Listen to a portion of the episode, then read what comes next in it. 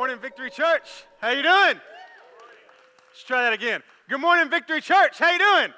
There we go. There we go. Hi, my name is Troy. My wife, Darla, and I get the incredible privilege to pastor this church. And if you are visiting with us on this summer Sunday, let me say welcome. We're so glad you're here. As Pastor Brian and Malcolm said, this is the Sunday to be here because you get to hear about the picnic. And I'm asking you right now via my heart, come check out the picnic. And here's why uh, as you, if, if, you're visiting for the first time today, you've realized this. We set up in a school. We have a church uh, temporary in a school.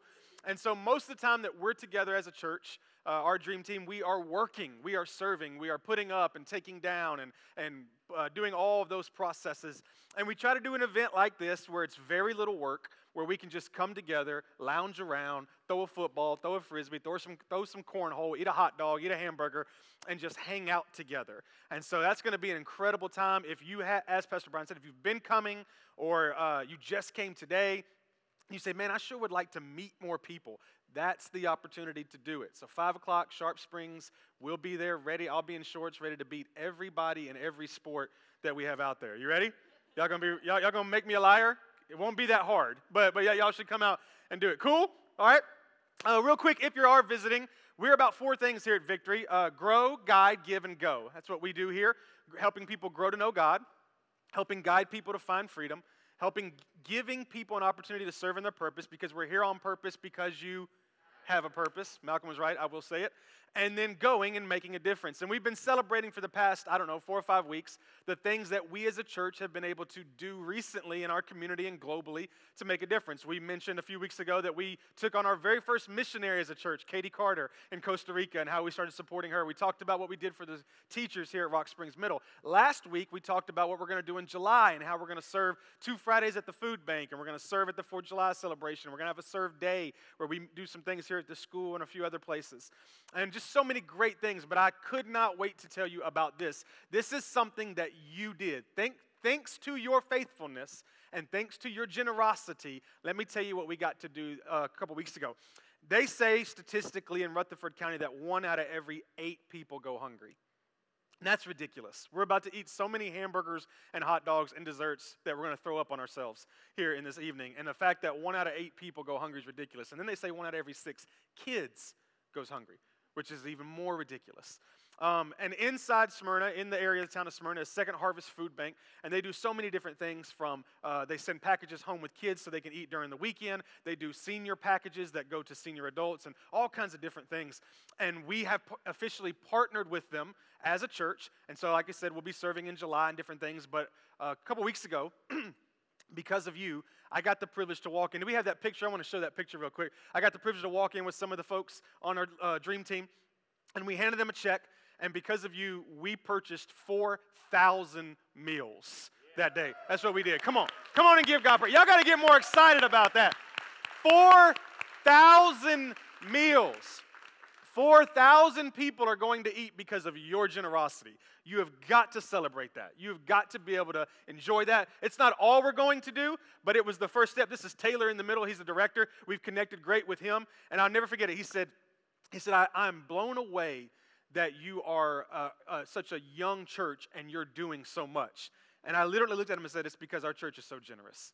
And that's what it is. We're not here today to raise money because of money you've already given. We gave them enough money to purchase 4,000 meals. Give yourself one more hand. Come on. Incredible, incredible.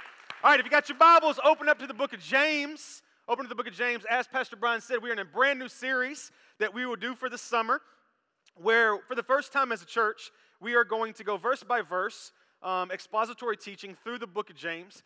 And what I really want to do is, is, first of all, the book of James is going to teach us so much throughout the summer, but I'm hoping that we really kind of learn how to study the Bible together. And so I do want to encourage you to do this. If you have a paper Bible, over the next couple of months, would you bring it? I know we're real big on, on phone Bibles, and that's great, and I normally support that, and the stuff's on the screen. But if you can bring your paper Bible, and if you don't have one, we have extras, we'll give you one. And the reason for that is because you can highlight things and underline things and write little things that God tells you off to the side.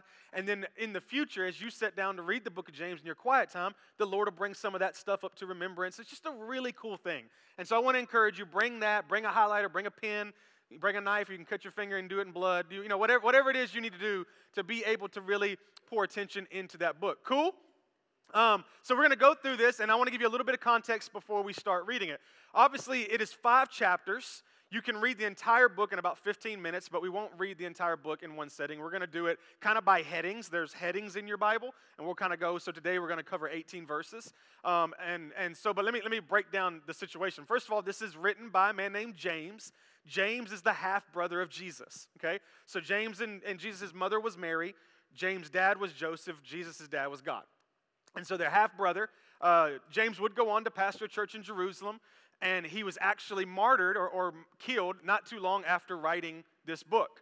Uh, he was thrown off of a building and then did not die from that, and they came over and, and, and eventually murdered him.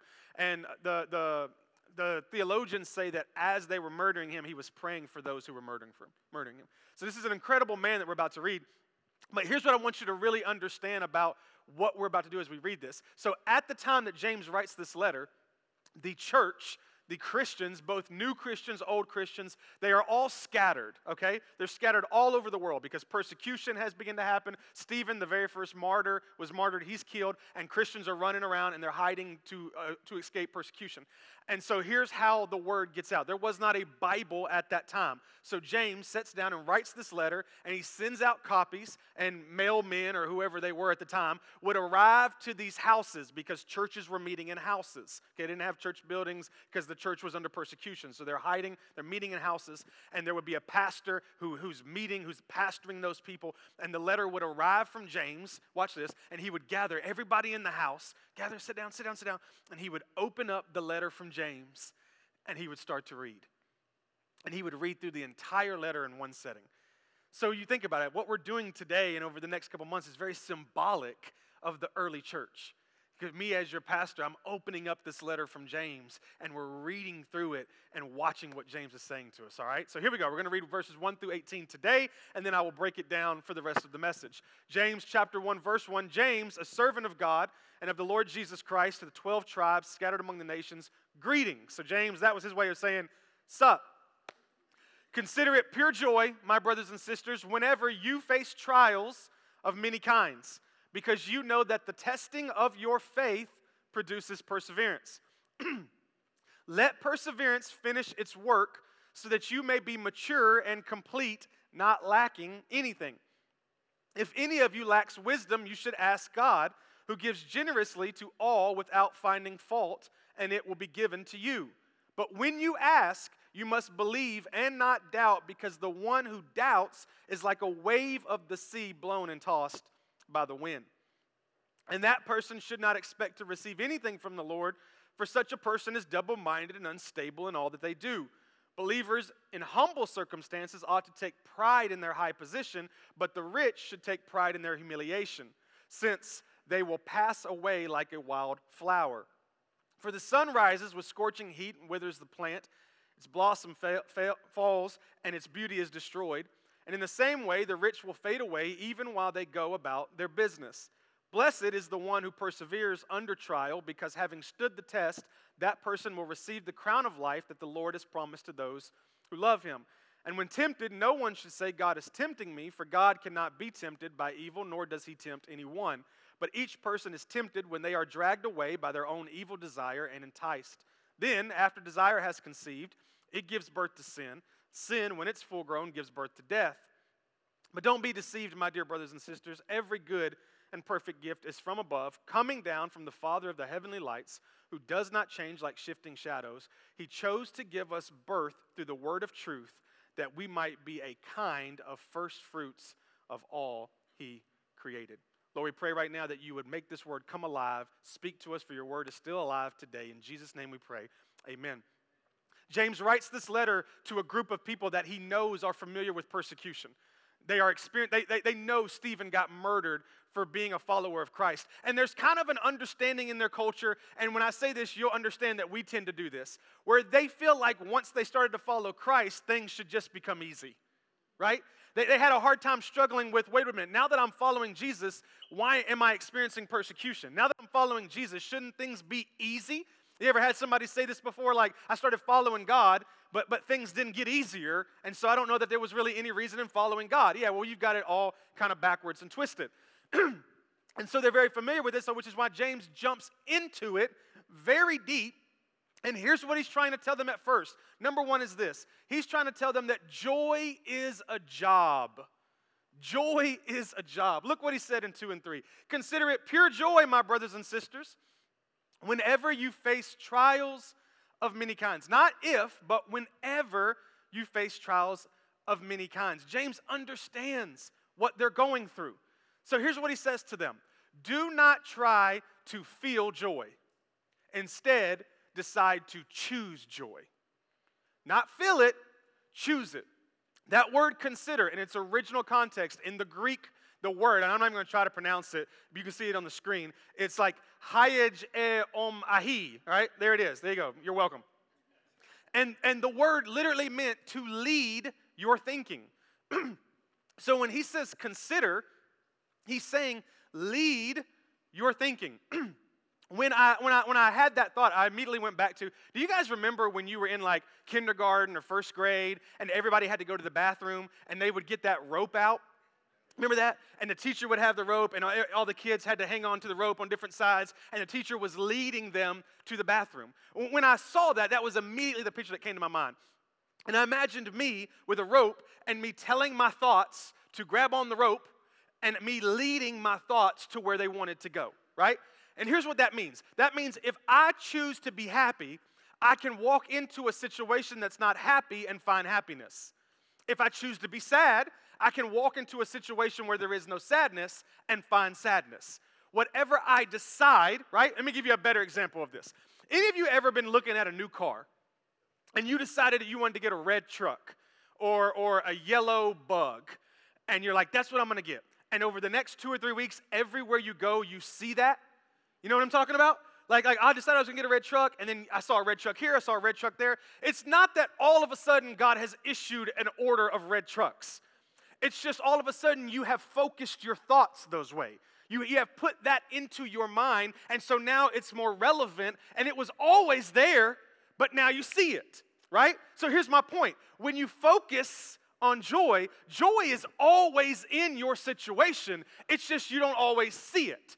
And so when you choose to lead your thinking, this is what James is saying consider it pure joy. Walk into your situation expecting to find joy because it's there, you just don't normally see it, right? This is why John Milton said it like this Your mind can make heaven of a hell and hell of a heaven. In other words, you can walk into a heavenly place and you will think it's hell. And you can walk into a place that's like hell and it feel like heaven because of the power of your mind. Casey Ray is in this season right now where she likes to say to us, This is the worst day ever. And here's what really makes it funny. She's four years old and she is so spoiled. Here's what a normal day would look like for her. She would wake up, come downstairs, eat Captain Crunch, and watch the iPad. Then she would go to the YMCA and play on the playground with all of her friends and Braylon. They'd have a good little time hanging out together. And then she leaves, and I'll probably take her to Chick fil A and get fries and ice cream. And then she comes home and eats her fries and ice cream while she's watching the iPad. Would you like that life? Anybody like those trials? Yeah, I'd like those trials too. And, then, but when all of a sudden mom's like, hey, it's time for a nap, right? Ah! This is the worst day ever. And that's what she says. And we have to correct her. It's not true. This is not even near the worst day ever. It's just you no longer feel joy. You felt joy while you were eating Kinder eggs, right?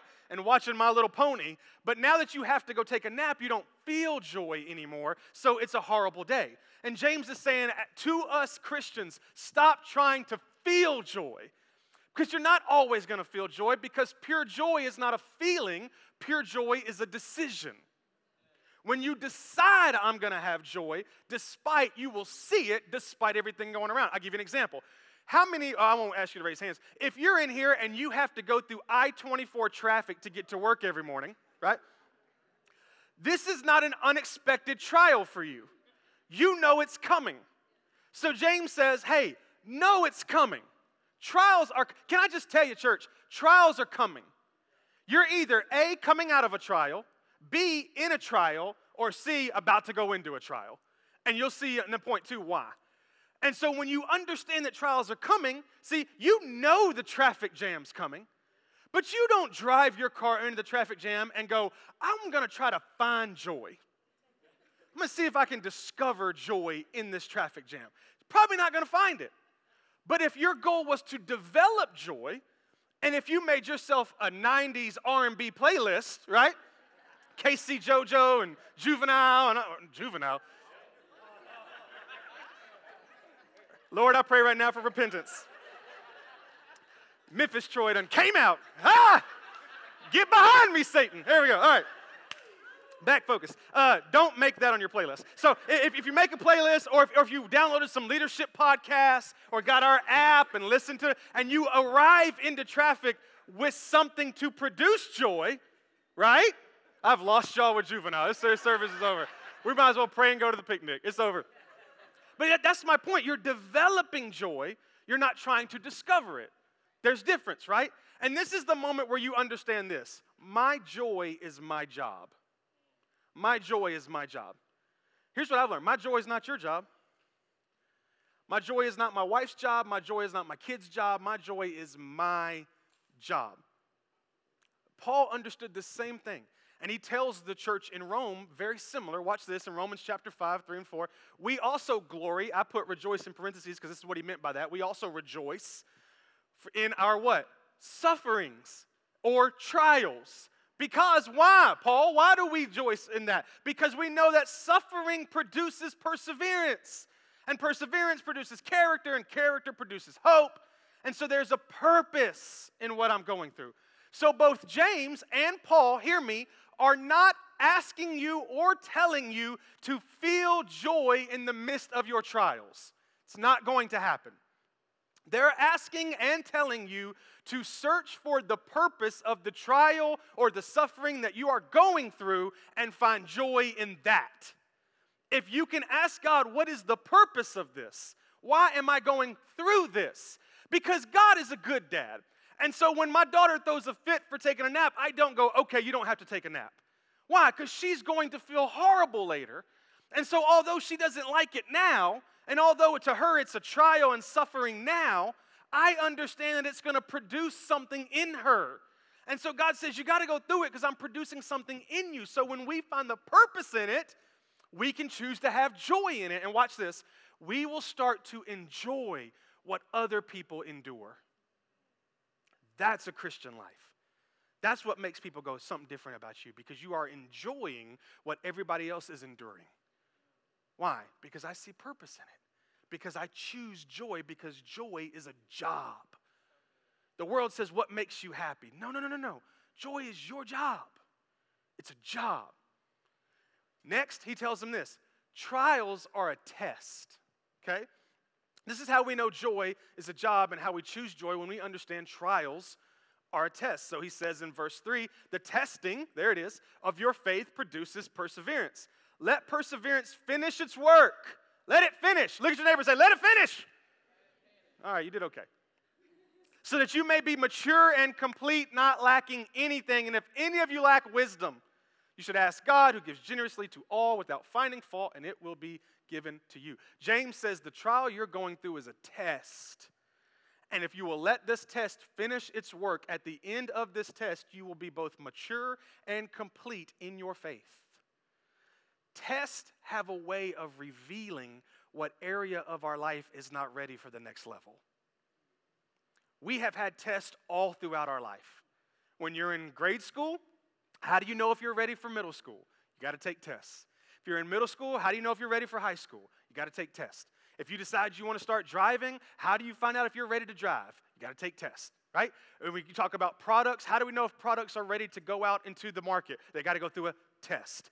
Everything has to go through a test. There always has to be a test that reveals if it's ready to be elevated to the next level or if it needs to go through the material one more time. See what I mean? So, so eh, the trials that we face in our life, what James is saying is the test that reveals if you are ready to go to the next level or if you need to go back around one more time and learn the lesson a little bit better so that your faith and your strength and your confidence and all of that is ready for the next level. Because, and you've probably all heard this, because at the next level, there's a new devil, right? So if you're not ready for the new devil, you don't need to go to the next level. I thought, what is a what is a theological, what is a Greek and Hebrew depth example that I could give them where they could really understand this and we could break it apart into the, the early church, what would it be? And if James had the technology that we had, he would be talking about Super Mario Brothers. How many of y'all know what Super Mario Brothers? Do you? Yeah, if you don't, we're buying you a Nintendo after this service. And you're coming to my house. So let me walk you through Super Mario Brothers. This is the first trial you face in Super Mario Brothers, right? Y'all, this look familiar? So when you're in level one, which means you just started, you are little Mario, young Mario. You ain't got no firepower. You ain't elevated to firepower. You don't have the little raccoon tail that makes you fly. You don't have the star that makes you go fast. It's completely pointless out of all of the help, right? But this is what you're facing. This is your trial. Now, there's not much about him. He looks scary. He's not much. All you got to do is jump up and land on him, and he's gone, right? And he's got some friends, little turtle dude, right? A little, little plant coming out of the out of little, little, little thing. And these are the trials. Watch this. But when you overcome this trial, when you finish this trial, then you might face this trial, right? Then you got this guy. He's not in level one. You know why? Because you ain't ready for him in level one. Because you got to still figure out how to use your firepower and all that. You got to learn how to use your ice power. So, so this would be, but once you can, can once you can overcome him, and once you finish that trial, then, then, then oh my goodness, now there's now there's this guy. Y'all remember this guy? He'd be turning stuff into water and balls bouncing and all that kind of stuff. It's crazy. And, and I don't know if you ever tried to jump to him. He's difficult. He moves more than the mushroom guy. He can go up and down. Mushroom dude just goes this way, right? So the test is a little bit harder, but because we've overcome the previous trials, we have learned lessons and now we feel better. And once we can overcome him, then who's left, right? And then we got him. And there's our ultimate test. And once we beat him, we get the princess. And we go kidnap that girl and take our boy Luigi and our little Yoshi dinosaur thing, and we go and we enjoy life. He says you get the reward. There are trials. Every time you go through a trial, it's trying to test you and see if you're ready for the next level of God's blessing and God's favor and God's faith. But it's the only way for him to know if you're ready is if you pass this test. Because at the next level, there is new blessing, there is new favor, but there is also a new devil. It's also a new trial. Some of you, you've been Christians for 10, 20 years, you could tell me, man, I remember the, the early trials and I remember the later trials. And you're wise enough to know we're not done with trials. Trials are coming, right? And so I wanted to be able to say this statement to you. Once you know you're better for what you've been through, you'll find confidence that you'll be better because of what you're going through. So when you can look at trials that you've been through and go, man, I'm better because of that. When I went through that, I'm better because of that. And when you acknowledge that, you can look at what you're going through and what's coming ahead and say, I'll be better when I get through that. So I'll let it finish its work. And then here's what Paul says Paul says, hey, whether you're rich, whether you're poor, whether you're a girl, whether you're a guy, whether you have, whether you have not, you're going to face trials. And then I love this. He said, and you can ask God for wisdom. Did y'all see that part? You can ask God for wisdom. If you are in a trial right now and you don't know why you're going through it, you don't know the purpose of it, and watch this, you can't overcome it if you feel like you face that trial and then you turn around and start again, and you face that trial and you turn around and you start again, and you, anybody have that moment where you just feel like you're doing the same board over and over and over and over, and you can't pass that trial? Well, here's the secret I learned something about Super Mario Brothers because I'm horrible at it. If you fail a board five or six or seven times, then the next time it loads, there'll be a little green box. Have y'all seen this? Some of y'all ain't this bad, okay? There'll be a little green box with a question mark right at the very beginning. And if you jump up and acknowledge it, there'll be a little version of you that'll pop out. I think it's Luigi. He'll pop out and he'll go and do the board for you. He'll literally do the whole board. I'm some of you, this is revelation for you. You cannot wait. You are going to finally defeat Super Mario Brothers when you get home. Like, he'll just do the whole board for you and show you how it's done. James is saying, when you don't know how to beat the board, ask the guy who created the game. Ask wisdom from God. Why am I going through this? What am I supposed to do? Why am I still here? Five years, I'm still doing this. God, why? Quit asking your friends, quit asking Facebook, and ask God, the one who created, what am I supposed to do? And I know God well enough to know He'll go, hey, watch, follow me. And then you get through it. That's the secret to the whole process. I want to I want to be able to finish the work so I can get the reward. There's a statement. Well, hold on, before you put that up, you can put that verse up. And, and here's the reward. Here's what James says in James verse 12. James 1 12. Blessed is the one who perseveres under trial because having stood the test, that person will receive the crown of life the Lord has promised to those who love him. So joy's your job, trials are tests, and be your goal is to let it finish. Let it finish. And then I had this statement I really wanted you to, to put into your heart. If you, you, you speed up your trials not by asking God to make them leave, but by asking God to help you learn. Some of you, you're going through something and you've been begging God to make it leave. It will not happen. It'd be like you being in third grade begging them not to give you another test, but you want to go to fourth grade. Doesn't work that way. So quit asking God for it to leave and ask God to help you learn.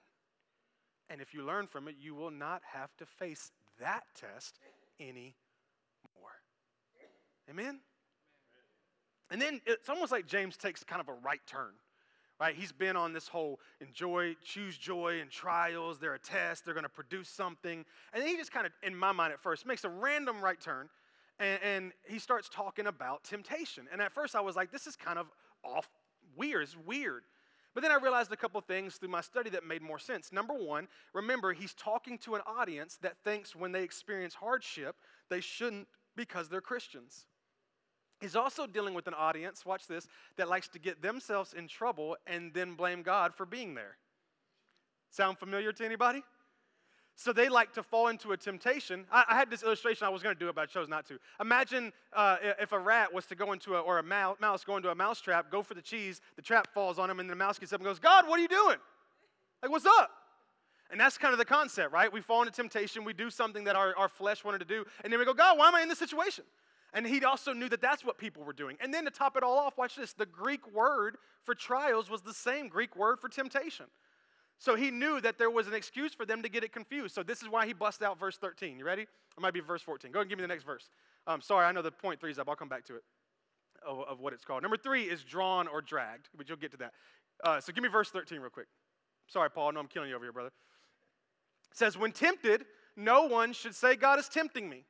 For God cannot be tempted by evil, uh, nor does he tempt anyone, but each person is tempted when they are dragged away by their own evil desire and enticed. Then, after desire has conceived, it gives birth to sin, and sin, when it's full grown, gives birth to death. Don't be deceived, my dear brothers and sisters. He starts talking about temptation and he starts explaining the difference between trials and temptations. Here's where the third point comes in. He says, You need to know whether you are being drawn or dragged. You need to know whether you're being drawn towards God or you're being dragged away from God. And you need to know the difference between trials and temptations because if we don't, we will allow ourselves to fall to temptation, get in a moment, and go, What's God trying to teach me from this? God's not trying to teach you anything from that. He didn't want you to go there. You chose to go there. It's a difference in a trial and a temptation. And Paul begins to give us kind of a breakdown. I'm sorry, James begins to give us kind of a breakdown of the difference. So watch this. Trials are good. Temptation's evil. One good, one bad, right? Trials, they draw us towards God. I'm going through something, I need Jesus' help. They draw us to Him. Temptation drags us away from Him. You know, it's funny. I've been a pastor now for, what is it, like 12 or 13 years or something. And every time that I have uh, people around me that, that are following Jesus and, and I'm, I'm, I spend extra time with them, I can always tell when they've given into temptation because they start to distance themselves from me. Because temptation drags you away from God. They stop coming to church, right? Because temptation drags us away from God. And so James is saying trials will draw you to him, temptations will drag you away from him. Then he says trials are God's test. They're God's test. Temptations are a result of your desire. Your desire. And then we get this interesting process that I wanted to kind of explain a little bit. Trials, he says, starts with suffering, then it goes to perseverance, and then perseverance produces character, and then character produces hope. And when I saw this, I instantly thought about childbirth. Okay? Now, bear with me for a second. Uh, women, y'all are the most incredible creation ever in world um, because of childbirth alone. Okay? And uh, men, if you are married or, or in, got uh, someone who you've been in the room before while they gave birth to a child, then this makes sense. It starts with suffering, right? You ever been in a hospital room when a lady is giving birth to a child? There's some suffering going on in there. That is a scary place. And I have, I have a weird deal. I don't like to see Darla hurt, so I, it was horrible for me. I just I was watching Paul Blart like, can I just please get out of here? Like I was scared to death. And so it starts with suffering. But what do what does every woman do in childbirth? They persevere, right? They persevere, even though it hurts. They just breathe. they do. I don't know how that helps you but it seems to help you. And, and you persevere through it, right? And then watch, the perseverance builds character. Men, if you ever want your, your wife or, your, or the lady in your life's character to go up a level, watch her give childbirth. Her character, you're just like, man, you're a, in a good word, you're a beast. You know what I mean? Like, wow, it's incredible. It's wild. And then they, here comes baby, and baby's given to mama, and it's hope. And, and I think the reason why mama was able to persevere is because mama knew there was a purpose coming out of it, right? Now, watch it with trials. It starts with suffering, but you choose to persevere. I'm gonna, I'm gonna get through it. I'm not gonna quit. I'm not gonna stop. This is hard. This is really difficult, but I'm gonna push through. And then character development happens. And you start to go, man, I didn't know, I didn't even know I could do that, right? Some of you, if, you, if you're a gym worker outers and, and you've done stuff for a while, and then you'll, you'll, you'll kind of raise up your, your level and you do something, you're like, man, I didn't even know I could do that, right? I was talking to Darla the other day. We did a wedding and we were driving away from the wedding uh, and we were talking about different stuff. And I said, babe, we planted a church. Like, like we, we started a church. I didn't even know I could do that. You know what I mean? Like, like when you persevere through things, there's a moment of character evaluation where you go, wow, I didn't even know I could do that. I know you ladies would testify that when, when you finally uh, succeeded with childbirth, you were, you, there was a character development for you. Like, wow, I'm a, I'm a G. You know what I mean? Like, that was incredible. And then, again, as you're going through the trials, suffering, perseverance, character, then there's hope. It's incredible. And this is what James is referring to as the trials that we're going through as Christians. He said, This is how we should view them. You, it's suffering, but you push through, it builds your character, can, can I tell you this? If, I think we all have somebody in our life who we would consider to be very spiritual. Somebody who is kind of like a, uh, some of us it's grandma, some of us is an old pastor, some of us is an old spiritual mentor. Can I tell you something? The reason why they are so in our eyes as spiritual is because they've been through a lot of trials. A lot of trials. Because trials develop character. And if we go through life as Christians without trials, our character will be underdeveloped. But then I thought it was interesting that James talks about temptations and he uses a birth illustration. Now, where I'm about to go can be very controversial and very sensitive, so bear with me for a moment. Let me explain. I cannot tell you that this is what James is saying, but this is what I felt like I saw James saying, okay? James, I'm sorry, put that last slide back up uh, of, of, the, of the explanation of temptation and trial. He, he takes us through a path similar to trial enticement, deception, sin, death. And here's what I thought about. You ready? I thought about same thing, childbirth, that would result in a stillbirth or a miscarriage. Now, walk with me. I am not in any way comparing these two things. I'm talking about the emotion of. Okay? Here's, here's how James responds about temptation it starts with something that you're hopeful for, it entices your desire. You think you're going to get something. I'm finally going to be fulfilled. I'm finally going to get what I want. I'm finally going to feel good. I'm finally gonna, right? You have all that, and it goes and it goes and it goes, and then there's there's a lack of fulfillment in sin, and then there's death, and you're at the end of it with nothing that you hoped for. I think we all could say that's yep, that's the temptation I went through. I got into something thinking I was going to finally get something, and at the end of it, I had nothing. I had nothing. And I just thought about the emotion of a young family who they're pregnant and they have all this hope and all this. Oh man, and they start to plan all this in their hearts and in their mind, and they're believing that it's going to bring fulfillment, and they believe it's going to bring all this satisfaction, and they get to the very end, and there's nothing. There's just disappointment. And again, not the actual act, but the emotion of. And this is what James is saying. There's a total difference between trials and temptation. Trial, though it starts hard, ends with hope. And temptation, though it probably starts easy, ends with disappointment and dissatisfaction. I thought this was a cool ending statement to kind of wrap that up. Put that last little verse up for me. That James might say, Don't look for ways to justify your sin, sin that will ultimately end in disappointment. Instead, ask God for wisdom to overcome temptation and to find hope. The last two verses, verse 17 and 18, I don't have it on the screen. I'll read it for you for a moment in my, in my Bible. Um, I think James knew we've gone a little deep here.